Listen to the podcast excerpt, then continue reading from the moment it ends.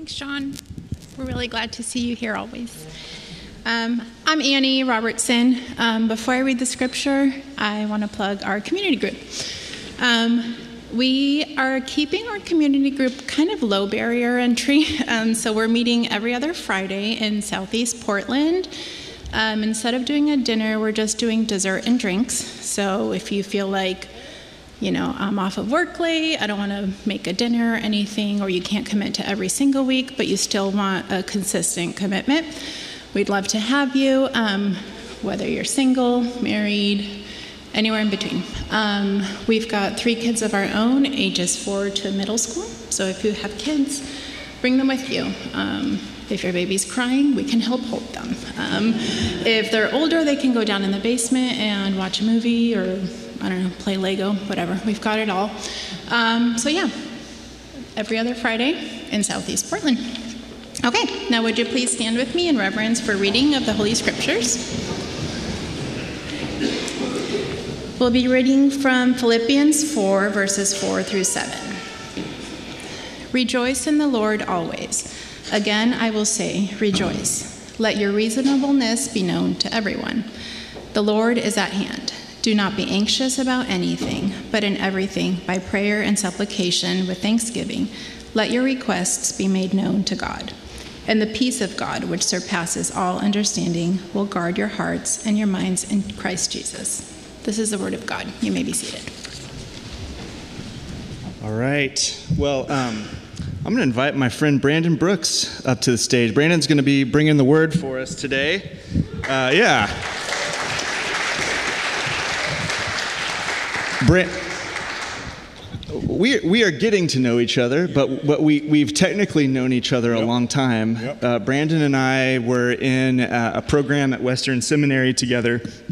Uh, we were in a number of classes. Gosh, it was probably four or five years ago. Yeah, yeah. We've both stretched that program out to its, to its max. Well, be, well past its breaking point. Uh, I, I, graduated back in April. You're, you, maybe maybe at the this, end of this, this year. Yeah, that's right. That's the yeah. plan. That is the plan. Uh, mm-hmm. My my memory, my first memory of Branden was, you know, you get in we the, the THM classes are kind of these like seminar format classes where you're all sitting around a table with the professor, and, and maybe it's just me. You tell me if you do this but I'd kind of like size up all the classmates, you know. so I'm like, all right, am I the smart? Am I the smartest guy in the room? The answer was always no. And I remember, like, you know, a day or two in being like, man, this guy, this guy, he's just got all the answers. He's so thoughtful. He's so well spoken. Okay, he's probably the smartest guy in the room. Maybe I'm the most athletic guy in the room. There's a bunch of, bunch of nerds in here, seminary students. And you played college football. I did, yeah. so negative. Uh, and I was out of out of things. So uh, basically, it's just like this guy's really cool, and uh, at, you know, over the course of that class, and then we've we've you know gotten together a handful of times, and yeah. this this man loves Jesus. He loves the gospel. He's been faithful pastor, uh, lead pastor of a couple of churches now, and. Uh, yeah, it's just, it's just an. I, I, asked him to preach for us, and he said yes, and I'm just yeah. really grateful to you. So thank you yeah, for giving us your you. time and your energy. Yeah, yeah. It's all you, man. Amen. Thank you. Good morning. Would you open up your Bibles to, um, so you're already there, to Philippians chapter 4, if you're not already. That's where we're going to be. Um, my family would love to be here with us. Uh, they're all sick. The flu has been kind of running through our house, kind of doing damage. And so they're not here, but they're, they're going to watch uh, from home. And so uh, they send their love and their, their welcomes as well. And so I'm happy to be with you guys this morning and looking forward to getting in God's Word with you. And so, uh, Philippians chapter 4, and then we'll pray and we'll get going. Let's pray. Father, we come to you this morning. We thank you. We thank you for your wonderful word. We thank you that we can gather as your people, Lord, from all over the city. Um, as people who, who love you and who are drawn together by you and by your grace and by your spirit and by your work on the cross. We ask God that you would meet us this morning, that you've already have, as we think about as we've been praying, as we've been singing, as we've been doing all these different things. And we ask God that you would meet us yet again in this time. As we open up your word, that you would be with us, that you would speak from your word, that we might be built up and encouraged and that we might be helped along in our faith. And so I pray that you would use your word and use this time for that purpose. Uh, in your son's precious name we pray. Amen. All right. Philippians chapter 4. and so in 1929, the United States was, and really kind of the industrialized world, was hit with an unparalleled financial crisis. You guys have heard of this. The Great Depression not only hit people to their core, but it shattered and broke people. As people watched, as in a moment, all of the wealth that they had spent their entire lives accumulating just evaporated right before their eyes. And so this moment really, literally brought millions of people to their knees, breaking them. It got so bad that uh, during this time, unemployment soared, as you can imagine, homelessness rose, millions of people went into debt. During this time, half of the United States banks failed, and foreclosures and repossessions just became commonplace. Um, it became so bad that uh, the farmers, even farmers, couldn't hire people to actually harvest their things. And so many people let some of their crops just rot. That's how bad it was. Now, for many people, this kind of suffering and distress was too much to bear. It was so bad and so distressing and so terrible that many people, in their despair, decided to take their own lives. Some people turned to lives of crime. Other people turned to substances to kind of deal with uh, all the things that were happening to them. And part of what I want to do this morning is I want to begin addressing a question that many people are dealing with in our culture, and increasingly, depending on how things go, we continue to ask these questions as Christians. How do you uh, cultivate a proper response to trouble? How do you cultivate a proper response to trouble? Or put another way, how do you maintain peace in the face of trouble and adversity? How do you maintain peace in the face of trouble and adversity? And part of what I'm going to argue this morning is that believers have been dealing with hardship and trouble and distressing times since the fall, and none of us is immune to it. All of us have to wrestle with it and deal with it. But God has not left us without recourse. He's not left us without a legitimate response to dealing with these kinds of adversity and hardship that we face. And so this morning, part of my goal is to do a couple things. I want to turn you Godward, I want to turn you Christward, and I want to help you know how to handle these things. Because how many of you guys know that just because you cannot control your circumstances doesn't mean that your circumstances must control you? Right?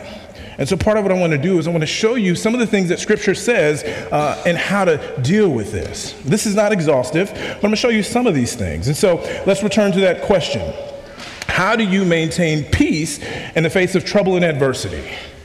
How do you maintain peace in the face of trouble and adversity? And this morning, what I'm going to do is I'm going to give you three things that'll help you in the face of difficulty and, and, distress. And the first one is to rejoice, the second one is to be gentle, the third one is to be prayerful.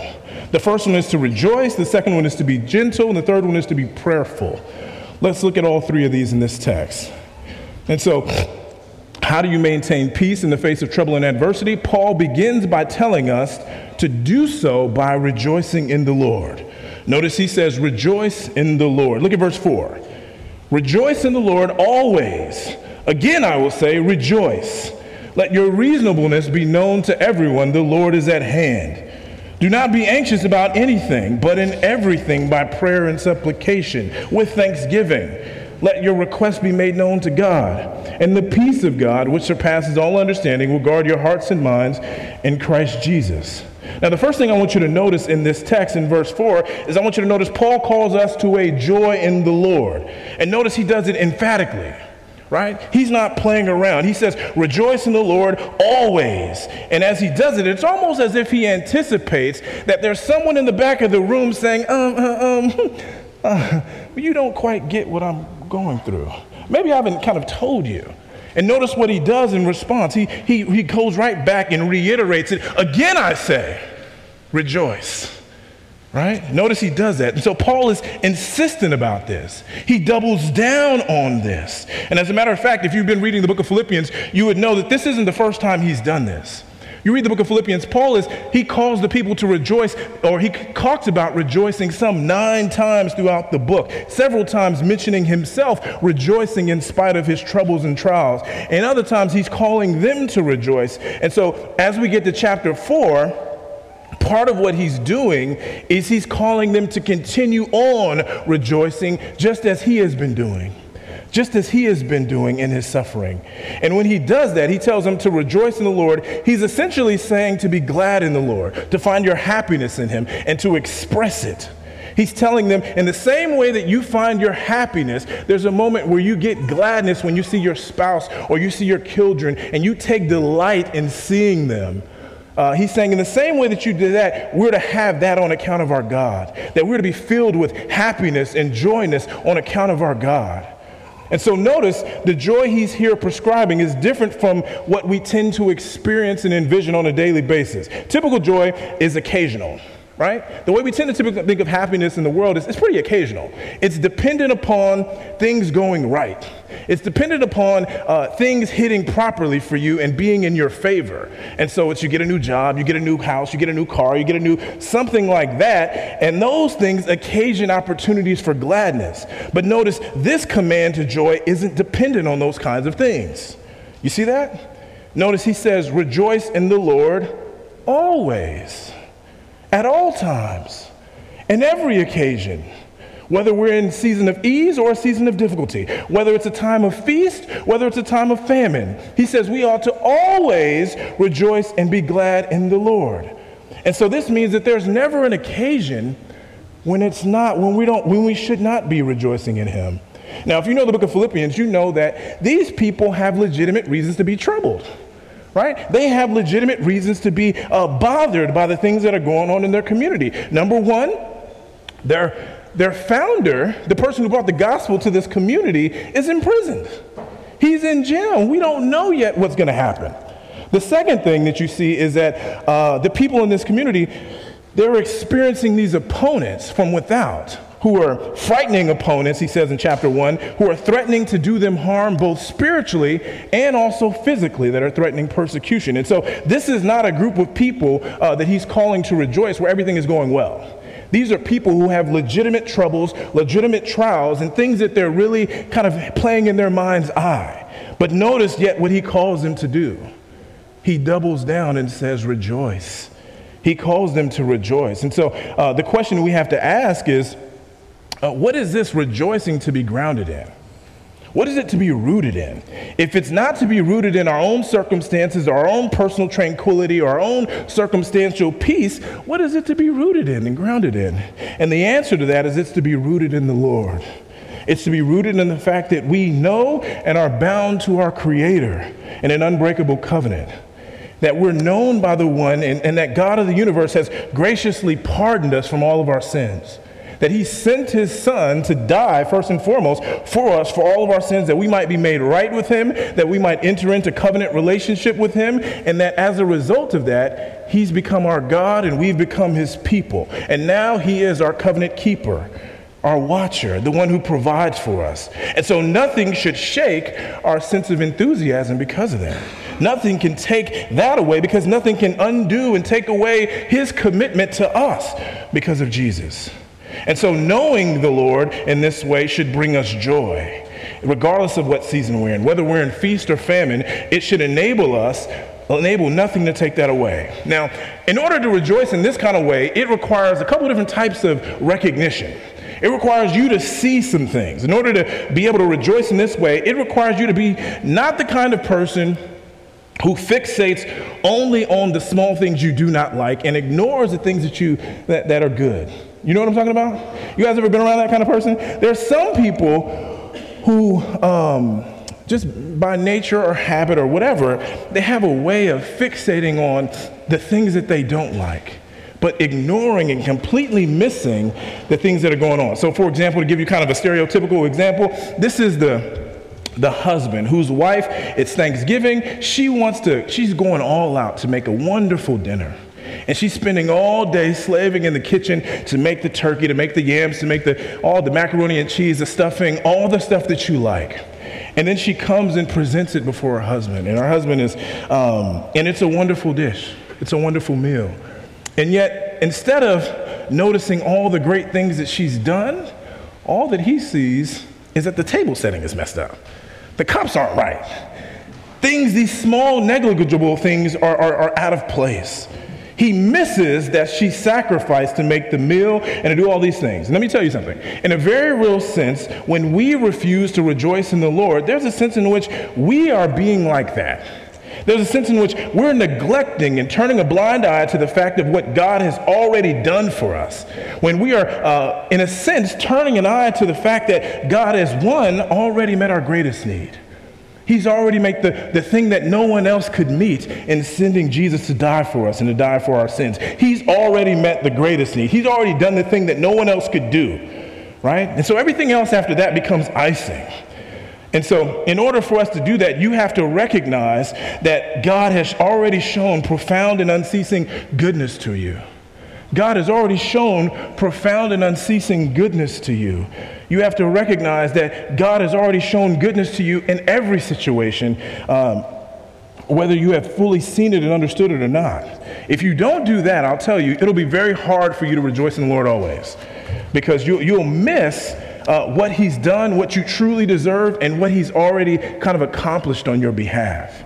And so, those are two things you want to see. The third thing you should recognize is that God has only been kind to you.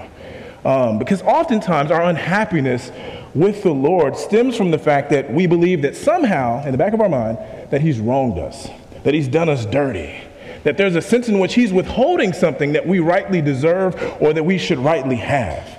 But the reality is, God will never harm us. He will never, He will never, excuse me, He will never wrong us.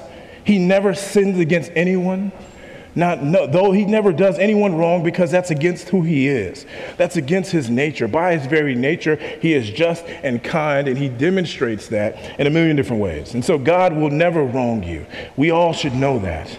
He'll never do us wrong. But that's not the same thing as saying this. That's not the same thing as saying that God will never hurt you. You get that? That's not the same thing as saying that God will never do anything that hurts you, that He'll never allow something in your life that will challenge you and hurt you, that He'll never uh, discipline you because He loves you, that He'll never use hardship and trials and things like that to teach you.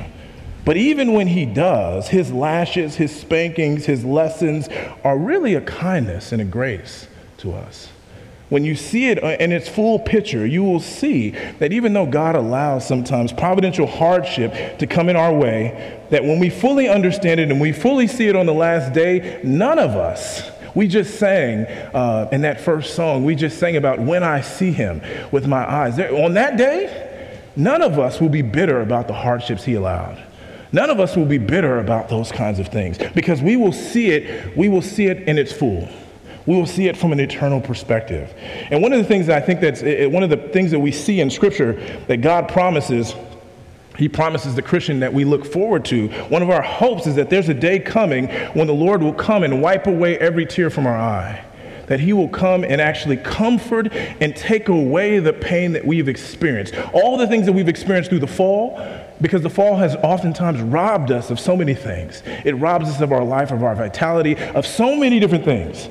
But part of what God promises is He promises there's a day coming when He'll wipe away all of those tears and He'll make right. And one of the ways that happens is He'll be restoring things that have been broken and, and taken away by living in life in a fallen world. And another way that it works is I think He'll give us perspective where we'll be able to see and see the value and the meaning of sometimes some of those challenging things that have happened. But when it's all said and done, all of us, when we see God, will only see Him as being righteous and good we'll only see him as, right, as being righteous and good. And so, even when we suffer, we can rejoice because the Lord never stops being good to us.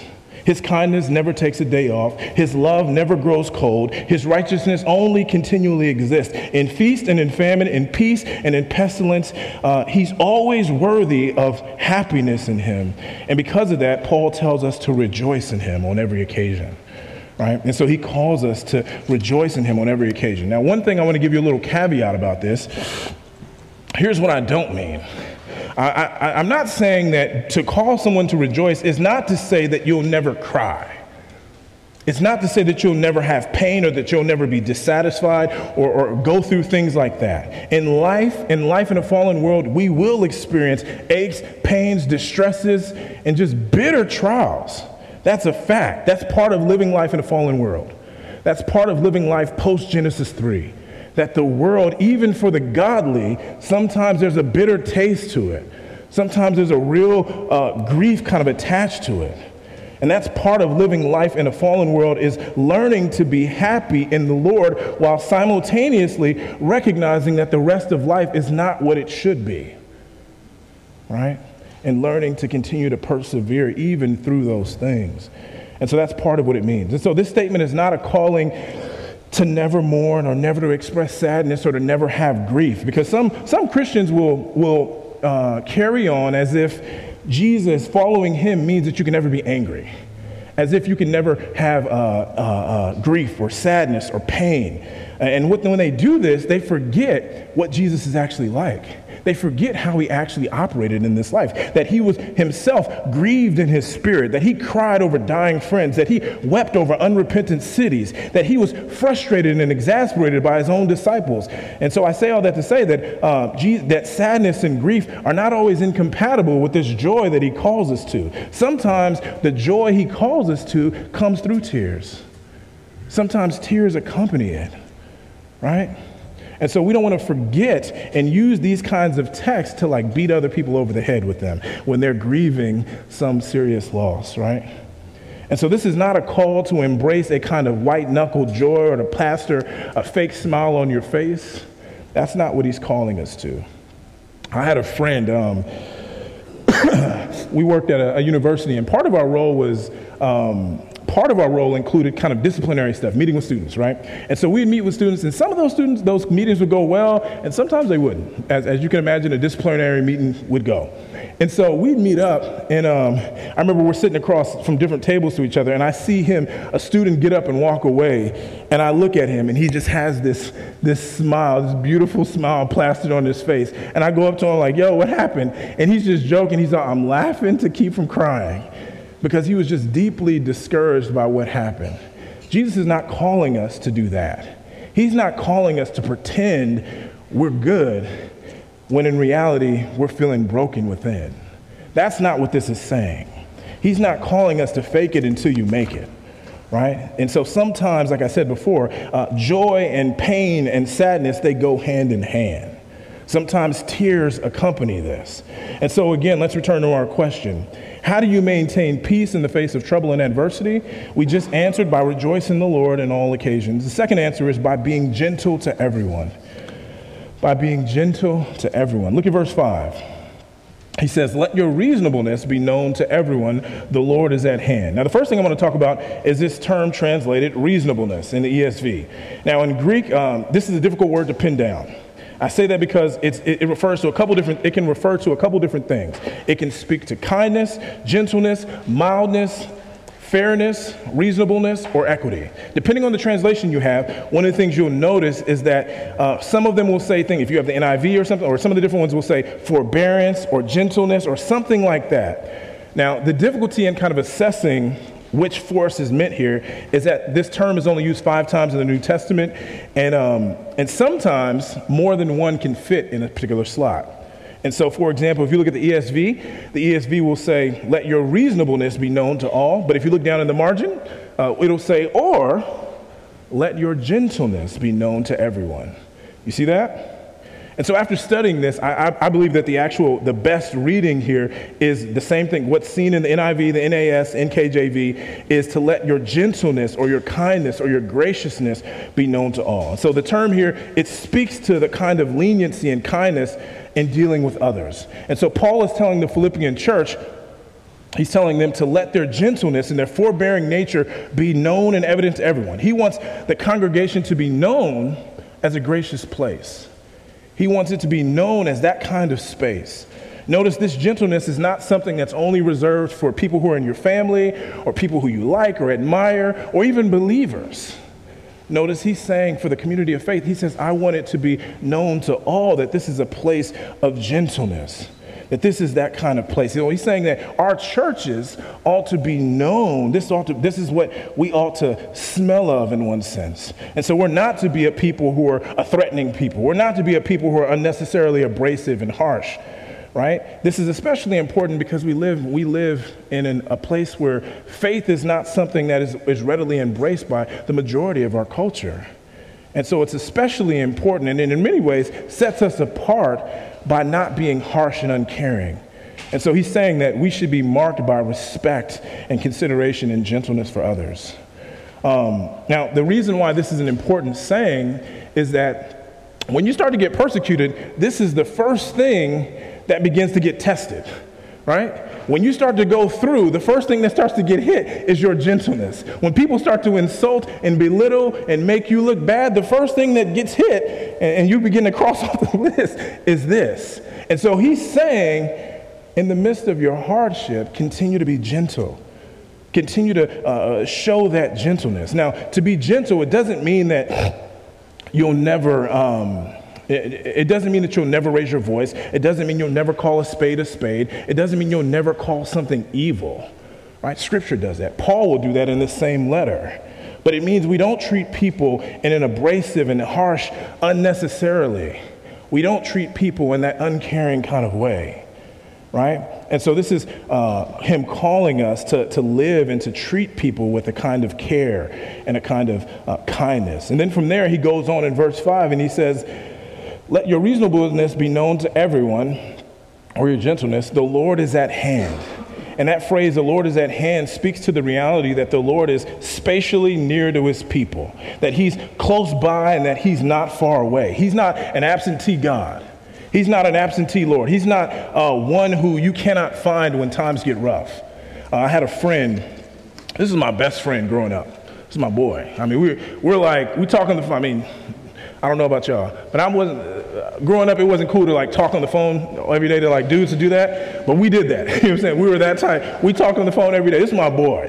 Um, but I remember there was a time, and we love each other, and we joke about this now, but um, I remember two guys came up to jump me, and he was with me, but he wasn't with me. you know what I'm saying? He was with me, and when I, but when the jumping started to happen, when the guy started to pushing, he disappeared.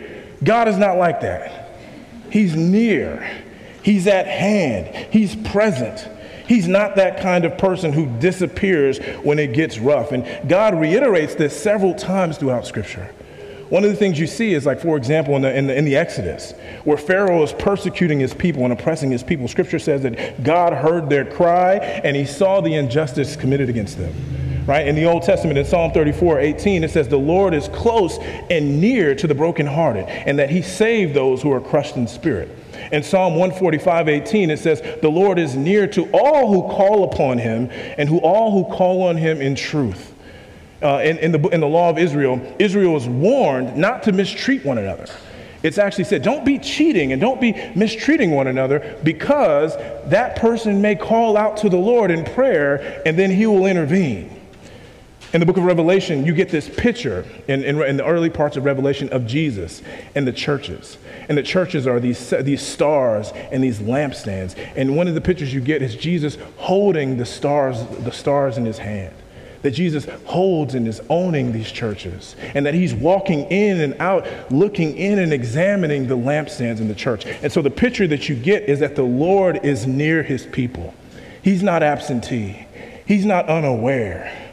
That he cares for his people and he sees them, that his eyes is locked in on them. So he's not distant. He's not someone who cannot be touched or reached or anything like that and so, knowing all of this, that the Lord is at hand, it changes how we deal with our problems. It should radically shift how we deal with trouble, right? How we deal with our problems. Look at what he says in verse 6.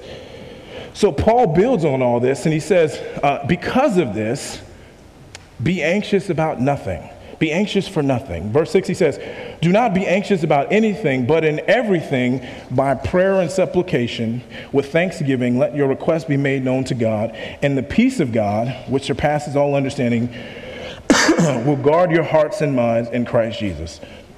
And so when he says be anxious for nothing, we have to ask, what does that mean? What he's getting at is to not allow ourselves to be twisted up in knots, to be excessively burdened and beaten down by our problems. Because whether you know it or not, there's a sense in which anxiety, it does certain things to us. And one thing it does in particular is it perverts. It perverts kind of reality. Uh, excuse me, anxiety, what it tends to do is it perverts the otherwise normal and legitimate response of care and concern. So there's a normal and legitimate care and concern that we all should show when things happen. Someone get hit by a car, there's a legitimate kind of care and concern. Something goes wrong in your house, there's a legitimate kind of care and concern. But what anxiety does is it takes that and puts it on steroids. It takes that and exaggerates it to, to the extreme. And, and, and, because of it, it gives us these uh, harassing thoughts. It oftentimes twists us up like pretzel and it robs us of our peace and our sense of well being. And so it, it often, one of the ways it does it fills us with fear of misfortune, fear of trouble. And that fear often becomes, we become drunk off of it, right? It can carry us away and make us so that we're not walking in sobriety, right? But we're carried away by our fears. You guys ever watched, um, they'll have these, uh, some of you are cat dog lovers. I don't have cats, but, uh, but um, if you ever watch those laser, people get those laser pointers and they get the dog, and, and it's, it's one of those things that's pretty interesting. You point the laser pointer on the wall, and that cat or that dog just runs at it, and it's just immediately, as soon as it appears, it rivets all of its attention and concentration. It's as if nothing else exists. In a very real sense, anxiety does that to us. It begins to rear its head and steal all of our attention away from everything else to focus on that problem that oftentimes we cannot solve by ourselves. And so it begins to kind of cause us to fixate on it, right? That's what anxiety it does. It, it, it grips us in that way and it enslaves us to these kinds of thoughts, right? And so um, when anxiety kind of catches us by its spell, what it tends to do is it stops us from being able to see God's will and what God would have us do in those moments. So all that we see are the bad things that we can do. And so this is one of the reasons why scripture repeatedly calls us to avoid anxiety to walk away from that kind of anxiety because it has a way of squelching out God from the picture. This is what you see, for example, in Mark chapter 4 in the parable of the sower. If you guys remember that story, there's, there's one of those soils, one of those people who hear the gospel, who it becomes unfruitful in their life because of the cares and anxieties of the world. There's certain kinds of anxieties that so squelch out, so they're like, I can't hear and respond to that gospel, right? That's what anxiety tends to do. This is why God calls us again and again and again to forsake it and to pick something else up instead. And the thing he calls us to pick up to help us from those harassing barbs of anxiety is to pick up continuous petitionary prayer. He calls us to pick up continuous petitionary prayer. And so, returning to our question for the last time, how should you maintain peace in the face of trouble and adversity? We just answered by rejoicing in the Lord on all occasions, by being gentle to everyone. And the third answer is by embracing petitionary prayer. By embracing petitionary prayer. Um, my wife, she regularly goes to the store, right? And she'll go and do shopping. And she'll come back, she'll come with all kinds of bags. And she gladly, pretty immediately, as soon as she sees me, you know what she does? Drops them off to me. She comes, and, and I, don't, I don't complain about it. You know why? Because I'm stronger than her. And there's a sense in which I feel like that's part of my responsibility. My wife is like 115 pounds, I'm much bigger. and, so, and so, I'm much stronger. And so I, um, I have no problem with that. Right? In a similar way, part of what anxiety does with us is it seems to load us down. It, it, begins to weigh us down with the, with the weight of these problems and these things. And part of what God wants us to do is He wants us to come and lay these things at Him, lay those burdens on Him. In the same way that my wife does it, He wants us to bring, cast our anxieties and our burdens upon Him. Right? And so notice what He says in this text. Um, Paul tells us that don't be anxious for anything, but the alternative to anxiety in this text is what? And he says, don't be anxious about, he says, be anxious about nothing. Instead, be prayerful about everything. And notice he says the answer, the thing that we ought to do, I'm not saying this is the only thing we do, but this is what we ought to do in this text is that we should pray. And he says specifically, we should pray by bringing specific requests. That's what supplication means. It means to bring pleas. It means to bring things that God doesn't simply uh, want us to utter those general prayers that you see that mean really nothing to you. But he wants to bring our pleas, our concerns, the things that are weighing us down, and bring them and lay them before him. to bring our burdens before him. And notice that word plea implies that sometimes, sometimes you call someone up and it's leisurely, right? You have, hey, how you doing? I'm good. Other times you're calling in, it's an emergency. It's urgent. And so some of these things, sometimes that may be the way the call is coming to the Lord. And so he says, bring your pleas, bring your supplications. He wants us to bring all those things and lay our troubles before him, casting all of our burdens before him. Just like a father, a child, a child does his father in that same way. I don't know about y'all, but I have children. They have no compunction about coming to me. They'll come to me at any time about anything because I'm their dad, because I'm their provider. In the same way, that's how he calls us to be. He calls us to be those who lay all of our burdens on Him, to bring all of our things. And so instead of allowing our hearts to be flooded and overwhelmed with trouble and with our fears, He tells us to flood heaven with our concerns, to flood heaven with our burdens, to respond, uh, taking that weight and transferring it on to another. And notice He says, do this with thanksgiving. And so, doing it with gratitude toward his goodness to you. And so, especially for the gift that he's given in Christ and, and salvation, and for the blessings that we have. And so, he's calling us to acknowledge, as we ask for new things, he's saying also acknowledge and be thankful for what he's already done. Because God in Christ has already borne our greatest burden. And the question we have to ask is this if, if you believe, if you're a Christian and you believe God has already met your greatest need, do you believe he can meet the lesser needs? If he's already done the most difficult thing that no one else could do, do you think he can take care of the mortgage? Do you think he can provide food and clothing? Do you think he can provide you with a job? Absolutely, he can. Right? And so when we take this mindset, it has a way of disarming some of anxiety's sting because in God we find that power. And anxiety functions kind of like that paparazzi. Have you guys ever seen how the paparazzi are? Paparazzi harass people. They don't care about your time. They don't care about your sleep. They don't care if you're having a precious moment with your family. Family. They just intrude, and that's how anxiety is. But what Paul is telling us to do is he's saying when they come intruding, you get to praying. That you begin to lay these things on to the Lord. And so that's what he calls us to do. Not to wish our concerns away or to spend our days kind of twiddling our thumbs or anything like that. He calls us to pray and to cast our burdens on the Lord, to let the Lord be the fall guy and take that rap, right? He's saying, let someone else carry that burden, remembering that the Lord has all the resources, He has all the capacity, He has all the ability, and He's willing to meet us. He's willing to meet us. And so Paul tells us to exchange our anxiety for his peace and the way we do that is through prayer. And so he promises that in response to our outpouring of prayer, God is going to meet our, our, us with a angst countering peace. You see that in verse 6 and 7? God meets our prayer with an outpouring of peace that counters anxiety. And so, um, one of the things you see if you look down at verse 6, he says, Don't be anxious about anything, but in everything by prayer and supplication with thanksgiving let your requests be made known to God, and the peace of God, which surpasses all understanding, will guard your hearts and mind in Christ Jesus. And so the thing you see is, uh, as we submit our needs to Him, He sends us His peace.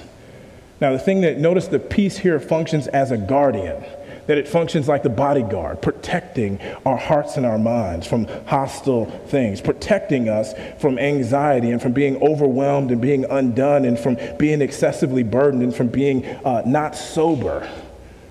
It enables us to continue to walk in godliness and to continue to walk in ways that He would call us to be right? And so he's calling us not to do that so that we can operate out of clarity and sobriety and godliness.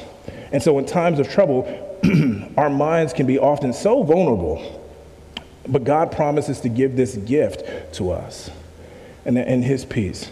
And one thing to notice is that this gift that He gives of His peace is not conditioned upon uh, the beauty of your prayers or your long windedness, right? So this is not based upon your ability to be articulate in prayer. It's nothing like that.